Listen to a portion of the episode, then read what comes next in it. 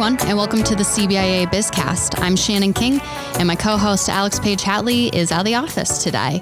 We recently sat down with Ari Santiago, President, CEO, and founder of IT Direct, a technology managed service provider in Hartford, Connecticut. We had a great conversation with him about how he started his business, the importance of change management, staying positive about the future of Connecticut, and also some of his personal favorite places in the state. We hope you enjoy. So, Ari, thank you so much for um, inviting us to your office here at IT Direct. Um, we're really excited to have this conversation. Yeah, your office is beautiful. I love all the, the Red Sox memorabilia. and there's and there's a dog in the hallway. yeah, Casey the office dog is very very popular not only for the people that visit but for people that work here. So he's been a he's been a wonderful addition to the uh, IT Direct uh, team. Yeah, great, sure. great, good for morale. Yeah, absolutely, absolutely. Yes. So thank you guys so much for coming. I really appreciate you guys having me on and uh, hearing my views and having given me the opportunity to sort of talk about my vision of like IT Direct and business in Connecticut. I'm excited. Yeah, absolutely. So just to start off, you know, tell us a little bit about your background if people don't know who you are and a little bit about IT Direct, you know, how it started and sure. what it is now and where you see it going. Yeah, absolutely. So, um, so I'm a Connecticut kid, uh, born and raised uh, in West Hartford, uh, you know, my entire life. Um, you know, lived here, went to you know school and high school here, um, and uh, you know I thought I always thought I was going to leave, and so um, I ended up going to college in Boston, which was great. Went to Tufts, um, it was super fun, and um, I ended up coming back sort of on a lark. My um, well, I probably should start by saying I've sort of been entrepreneurial forever and ever. you know, my first business was either buying huge boxes of Bazooka Joe bubblegum and marking them up to sell at school, or uh, I started my first IT business when I was like 14 14 or 15, uh, we used to, this is way back in the day, uh, we used to build computers and sell them uh, when I was in high school. So, um, so I've been really in business, you know, all the time. And um, in high school, I ended up kind of having a business the early precursor to IT Direct, actually, where we used to go and work with small offices, including my mom's office, who was a dentist. So when I was living in Boston after uh, college, my mom had called and asked for some help with their IT network. And so I ended up coming down in what I thought was going to be, um, you know, three to four months.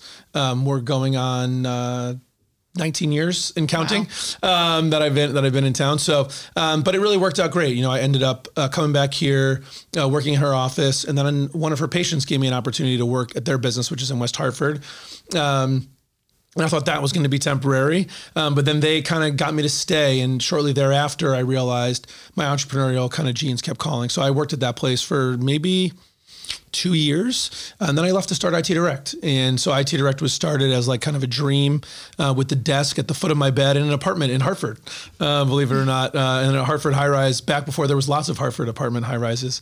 Um, and that was really the beginning. So that's what we've that's where we've kind of been in where we've come to. So um, I guess I'll keep going if you're all right. Um, sure, sure. Yeah. So you know, so it really started just by myself. My first employee, uh, his office was the couch in my living room. Uh, believe it or not, I used to do my interviews for my first employee at Tisane on Farmington Avenue, Hartford uh, coffee shop. So that was really interesting. You know, people would apply to an ad, um, and then I'd be like, "Hey, we're gonna meet at this coffee shop because I don't actually have an office, and I don't want random people coming to my apartment." Um, and you know, that was really it. I was super, super fortunate. Uh, the company that I worked for, um, Consulting Environmental Engineers, um, was really great. And the owner of that company, John Grunigan, who unfortunately uh, passed away after a long battle with Alzheimer's a couple years ago, was really really helpful and gave me the opportunity to convert my job which was kind of running their IT department. It was a about a 50 60 person firm convert that into kind of an outsourced relationship. And that really was helped me to start with this one great client and sort of built from there. And uh, now IT Direct is two offices one in Hartford uh, one in New Haven. We're about 64 people. Um, you know we serve all clients um, almost all clients are headquartered in Connecticut but we have offices that we support as far flung as Japan and Pakistan.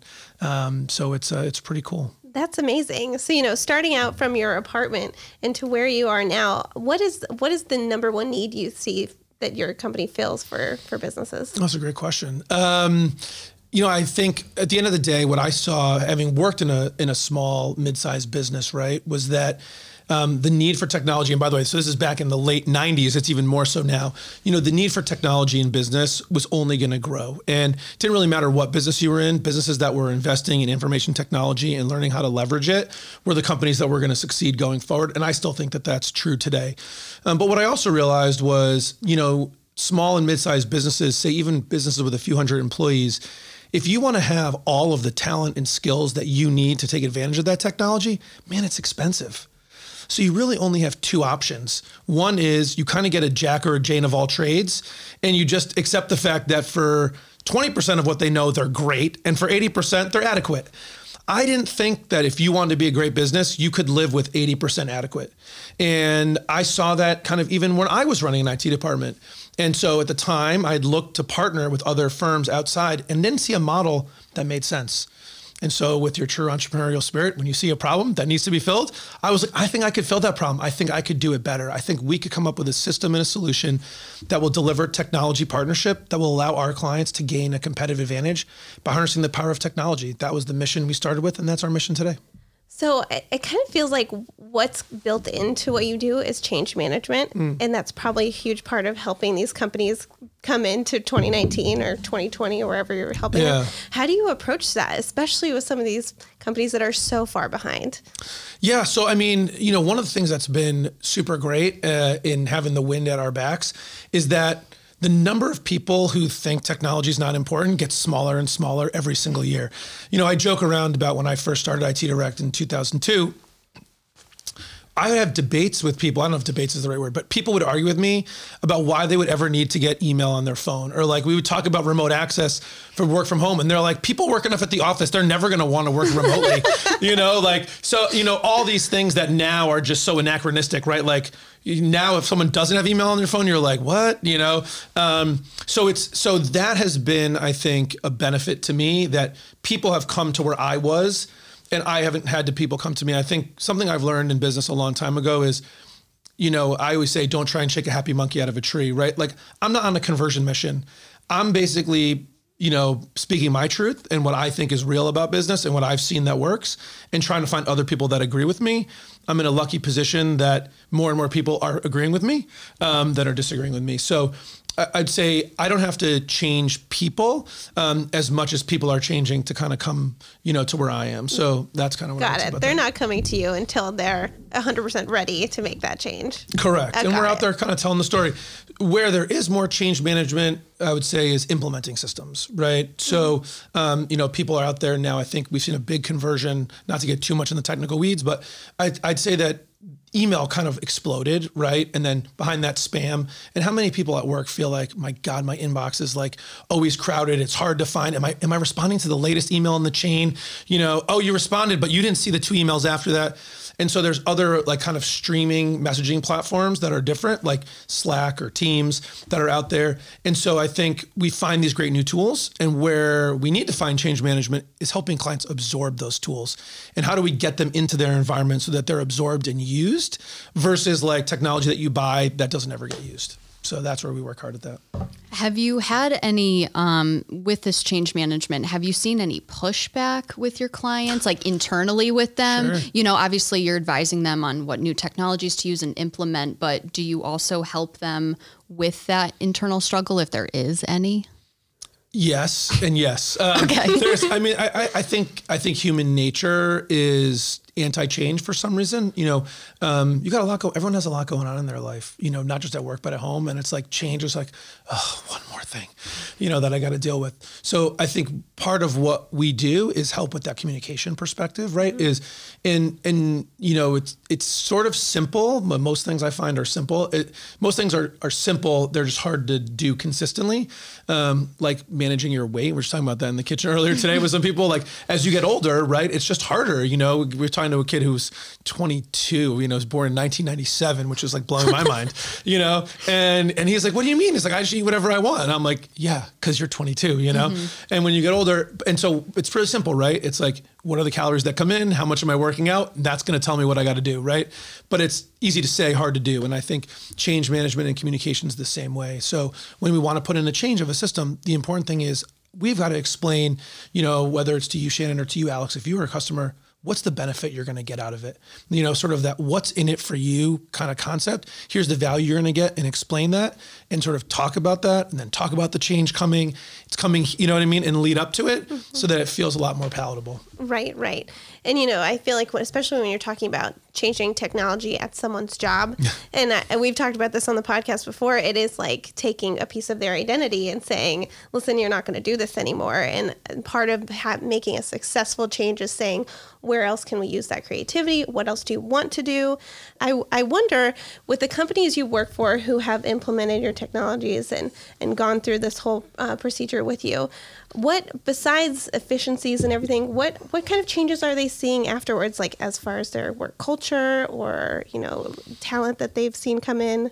Yeah, I mean, so where we live kind of in the technology space, right, at IT Direct, is we're really all about kind of enabling your business through technology. So we're really like the IT department that brings everything. So it's cybersecurity, sort of like company defense. That's always a hard one, right? Because increased security usually means a little bit more kind of steps for people. And and that's a little bit more ethereal right? It's like we're doing this to prevent something bad but every day you have to do a new password or something right? So so yeah. that that can be a little bit harder to manage. Um, but i think there's also some fun things we do right? So you know we do a lot of work with different companies a lot of manufacturing companies.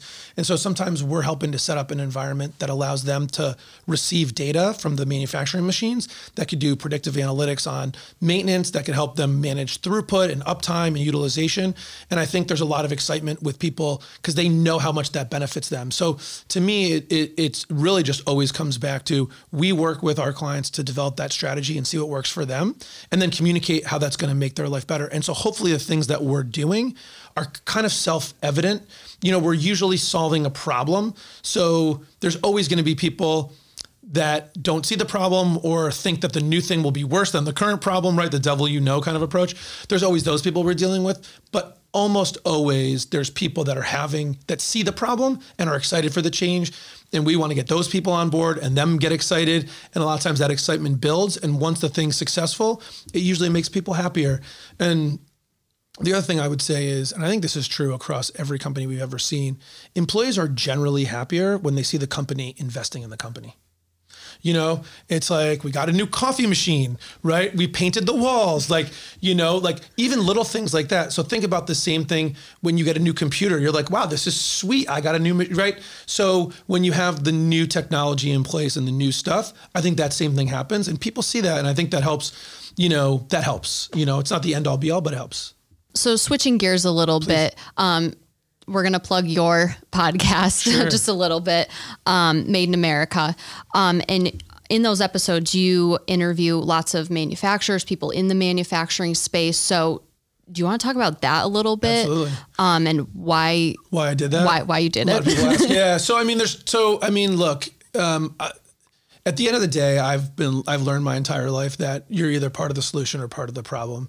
And if you're and wherever you're going to be, whether that's whatever company that you're in, whatever place you're living in, whatever you know nonprofit you volunteer for, like be an agent for positive change. And so um, I think we do that in two ways. One can be our own personal individual responsibility, right? Doing in my business what I think people that you know, how I think it should be done, um, and not to switch gears back to IT Direct, but just a quick thing, and we can get back to it is you know, when I started IT Direct, one of the things I always have talked about is I wanted to build a company that I would love coming to work at, even if I didn't own it. And that's been like a guiding north star for a lot of the decisions, you know, that we've made because I want that's the thing that I think is going to be contributing positively to the community here, um, you know, and around me. And so um, I sort of felt the same way, sort of the Connecticut economy at large.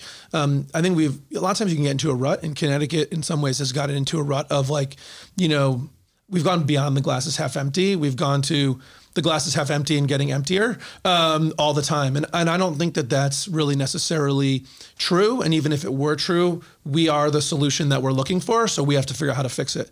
Um, so how that translated to the podcast is I think I sort of got um, goaded or dared into it a little bit.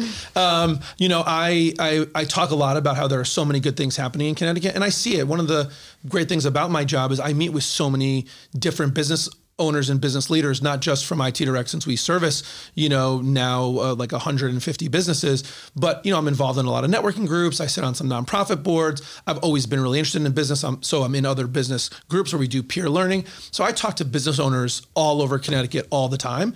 And there's so many great things happening. Um, and so I would bring that up pretty regularly when people would get negative. And somebody finally was like, well, listen, if you think there's so many good stories, why don't you go and find them? And I think I was kind of like, fine, I will. And so that was sort of the impetus behind Made in America that I could find something positive and a company doing great things um, every week for 52 weeks of the year. Um, and so I think we've released 18 or 19 episodes um, of Made in America, kind of true to that. So um, we're definitely going at least a year. Um, and uh, that was it. And it was really behind kind of getting those great stories out. And the reason that I picked manufacturing um, to, you know, to, to talk about and to go after, I think is is twofold. One, um, and I don't know if a lot of people know this about me, but I'm I'm kind of like a romantic, and um, and I'm, i feel really romantic about the um, manufacturing history and legacy of Connecticut. You know, um, I always like kind of get like a little perked up when I drive by the Colt building. You know, um, we, you know, we, my first office uh, outside of my apartment was in an old manufacturing building in Hartford that was right across from what was the old Royal Typewriter Factory. You know, there's so much history. Um, I mean, jet engines, which are still here. You know, Connecticut had such a big role in, you know, sort of that second industrial revolution and doing so much. And I'm really romantic about it. And so, um, I knew that there was a lot happening in manufacturing that I think a lot of people didn't know about.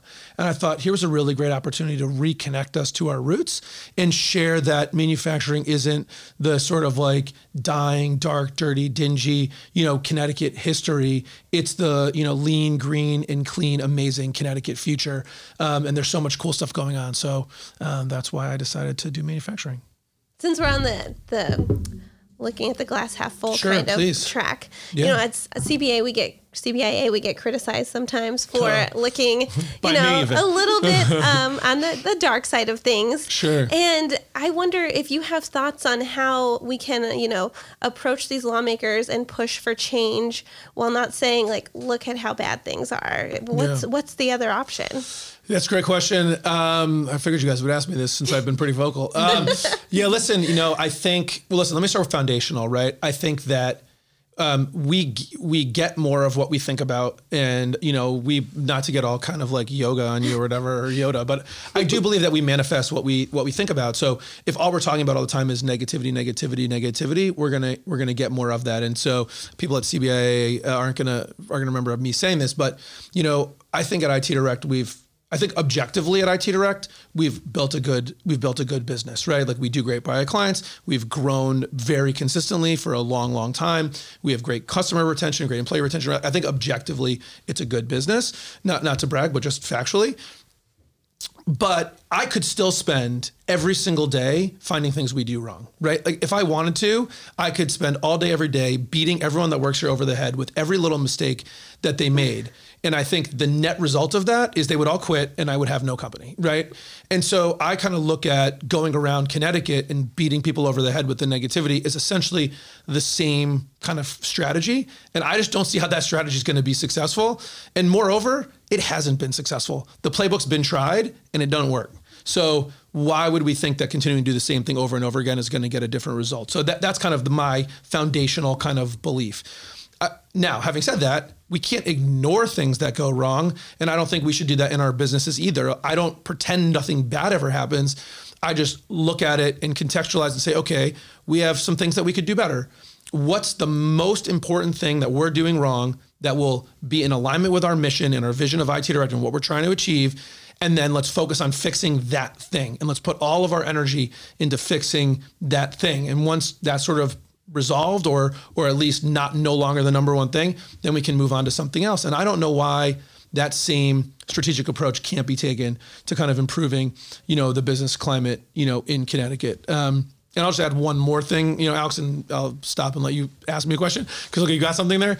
Um, is I think that business climate, you know, is some part facts and some part feelings, and I think that you you facts take a long time to change, or not a long, but take time to change. Some long, some not as long.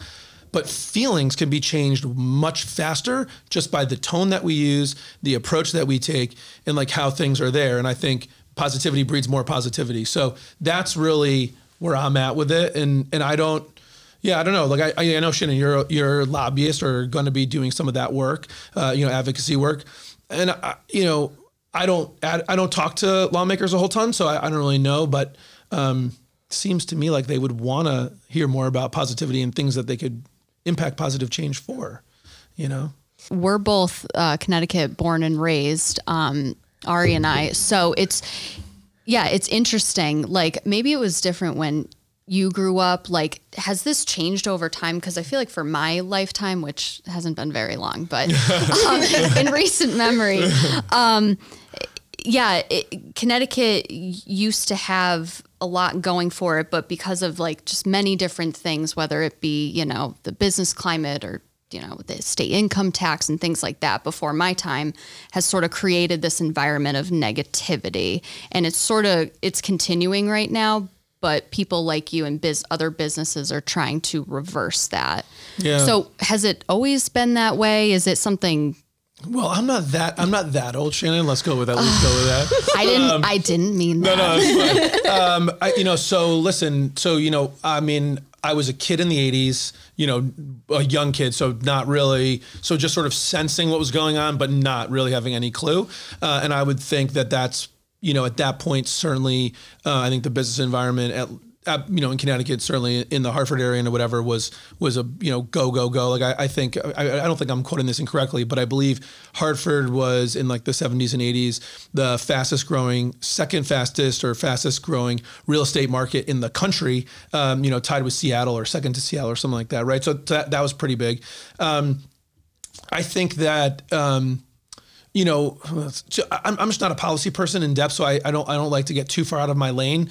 Um, I, I, think that people put a lot on this whole like tax question, um, and I and I'm not not sure how much reality there is to that um, in, in, two ways, right? So so one way is there's a lot of high growth areas um, that have high taxes, right? I mean, California classically is a high growth area, and they've got very high taxes, higher than us, right? Um, Massachusetts, Boston area has been growing leaps and bounds. They've got high taxes. You know, New York City, I mean, right? New York City is twice as expensive. It's the most expensive place in Connecticut.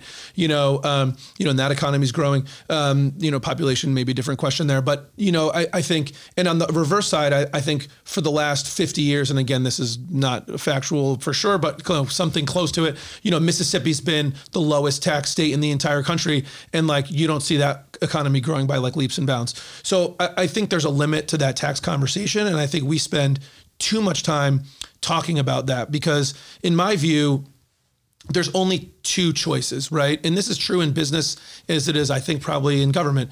We either upscale, meaning we have higher value, which means like higher prices, higher skill, higher pay, higher everything, right? Sort of like the iPhone mentality, right? Like when the iPhone was released, no one, the biggest knock was who's ever going to spend $550 on a cell phone, right? Which seemed crazy at the time. Now the iPhone's like $1,200, dollars mm-hmm. right?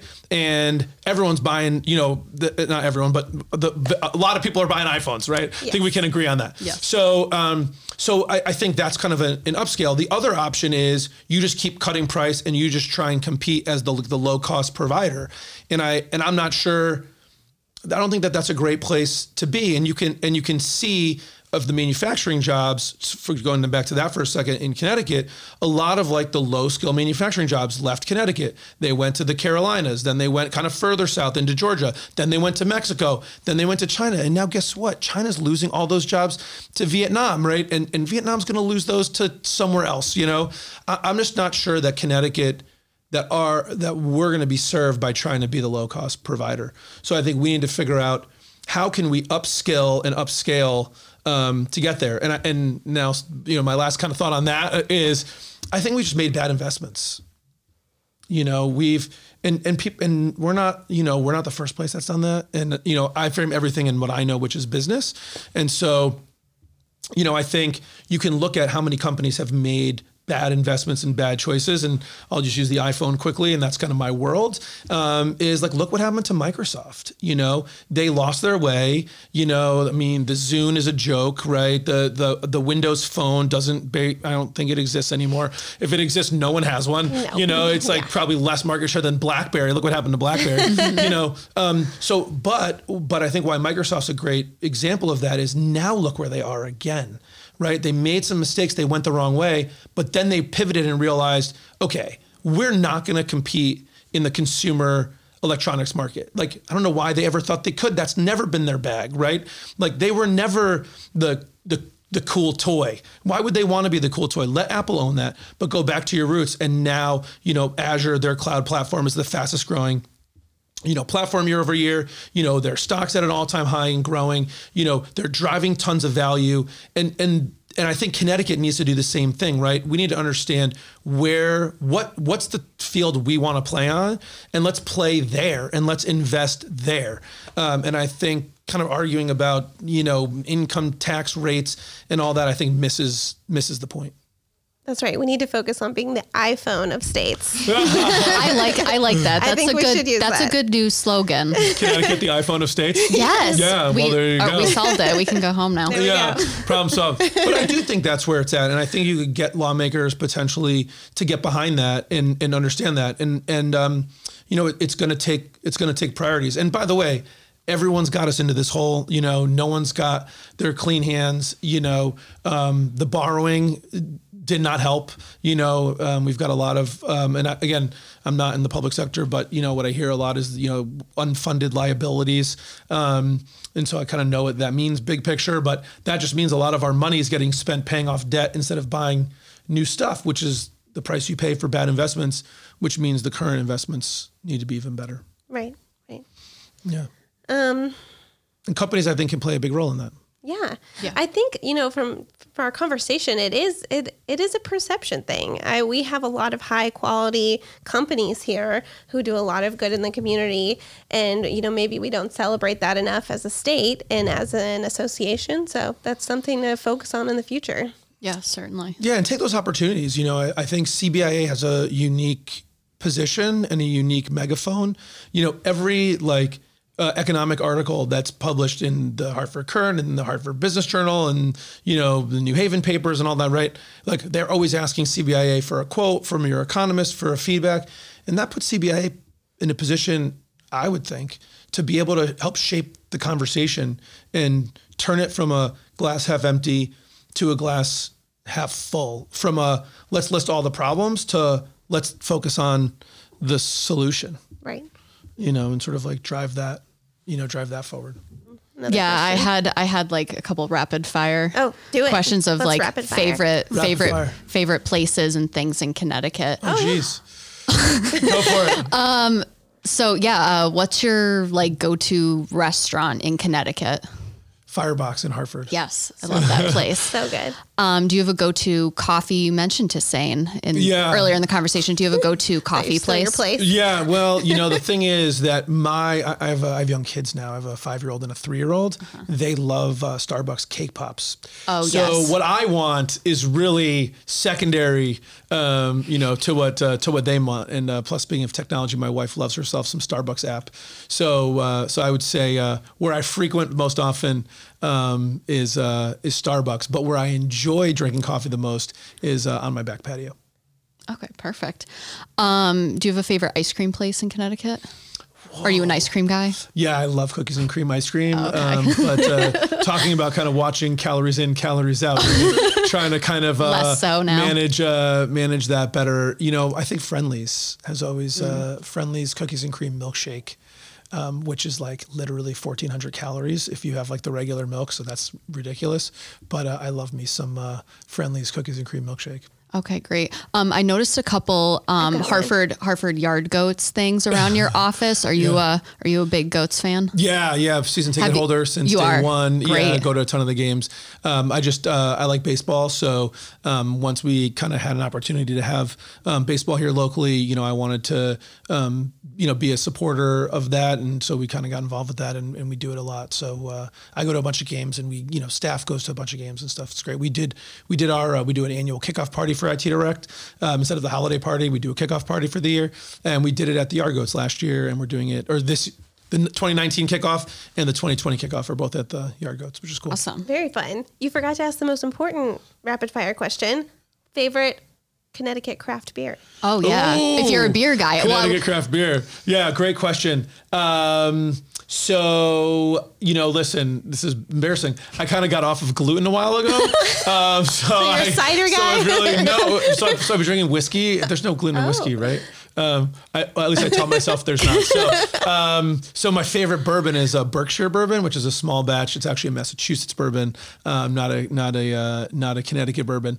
Um, but um, from craft beer, there's like a New Park Brewing. There's a like a brewery on New Park Ave in uh, I think it's in West Hartford or it might be right on the edge. Yeah. yeah, but it's like I don't know which I don't know exactly what town it's in. Yeah. Um, but they got like food trucks there, and uh, the beers there beer there is uh, really good. But I love all craft beer, so um, you know everywhere. Hog River's really good. Mm-hmm. You know Hooker Brewery's good. I mean City Steam, Naughty Nurse. You know hard to go wrong there. That's true. So I, I mean Connecticut. One thing Connecticut does have is lots and lots of good beer. Yes. No question about that. What is your favorite place in Connecticut? That's a really good. Minus mi- minus maybe your house. right, right, right. Uh, yeah. if you're a homebody. I was I was already uh, I was already how how would you how would I define my favorite place? where you feel most at peace or happy. Yeah, so that would be home. So that, that's why I can't. That's why um, that's why I can't say that. But I, I, I but you know what I you know what I've really loved doing in Connecticut, um, and so I don't know if this is a favorite single place, but um, we don't really do it that much anymore with the kids. But uh, I have a convertible, and my wife and I used to um, get in the convertible like in the summer, and we would just put the top down and we would just drive and we would just like go and just wherever we would go sometimes we would just go out like you know just go out down route 2 and then like you know through there drive you know drive up in like litchfield and randomly just stop at places and you know stop it at an antique shop or go to a random restaurant or randomly ended up at Willimantic Brewery one time. Uh, that speaking place. of breweries, yeah, which is great. Um, and it's just been so, that's just been something I've really enjoyed doing. You know, like I remember one time driving and we just turned out and end, ended up at the reservoir in Barkhamsted. Um, I don't know if you've ever been out to that thing. And I'd forgotten all about that. I guess we used to go there as a kid and we just saw it and I was like, wow, this is so cool. Or, you know, we just sort of randomly end up at some places. Um, and I really always enjoyed that. And it really, I think, opened my eyes to how beautiful Connecticut really is and how we have so many different things, right? Because I can be down at the shore and we can end up at a beach, or I can end up in the hills, you know, the Litchfield Hills, or you know what I mean? Like, and there was just old and new, and um, and so that's I think what I would when I think of like f- fun stuff I do Connecticut outside. I think that would be, I think that would be, uh, I think that would be it. Yeah. That's a good one. Yeah, I would agree with all of those. nice. I'm a, win- I'm a, I'm a, I'm a winner. But can I ask you guys a question? Am Sure. allowed Sure, yeah, on show? please. So why did you guys decide to do the uh, CT Biz podcast? Well, we thought, um, you know, a lot of the modes of communication at CBIA are very traditional, and we thought this is kind of more in-depth way to reach out to our members and to kind of get to know them, and for them to get to know us, kind of put a voice with the the CBIA logo. So, uh, Yeah, and uh, you know, I'm a big fan of podcasts. I think Alex is too. Um, and we just realized like how many stories we have to share of not only our members but things that are going on around Connecticut, the different events we have. Um, we just have so much content. I wouldn't call it content, but we have so much to share and to tell that you know this is just one other way that's easily digestible people can listen to it on their way home or in the office um, it's just very accessible Exactly. And especially when it comes to public policy, there's a lot of kind of heavier things that you kind of there's it's not easy to fit into an email or a, a letter. So a podcast is a, a great way to kind of dive into those things a little bit more, like paid FMLA and the minimum wage hike, you know, ways to explain exactly what this means for you as a company. Yeah. So really just to tell stories in a different way, in a new way. Podcasts aren't new, but Right. New for us. Yeah. new for us. So That's awesome. Well, I think it's great that you guys are doing it, and I think it's uh, I, I, I ever, yeah, those are awesome reasons, and I think getting it out there and having it out there is a great way to re-engage the community and do something different, and yeah, change, change is the key to success in the future, right? That's So, right. Gotta keep Bringing changing. it full circle. Love that. That was awesome. Uh, well, thank you so much for joining us. yeah, thank you so much for inviting us in and sitting down with us. Thank you guys so much for having me on. It was a real pleasure. Thank you.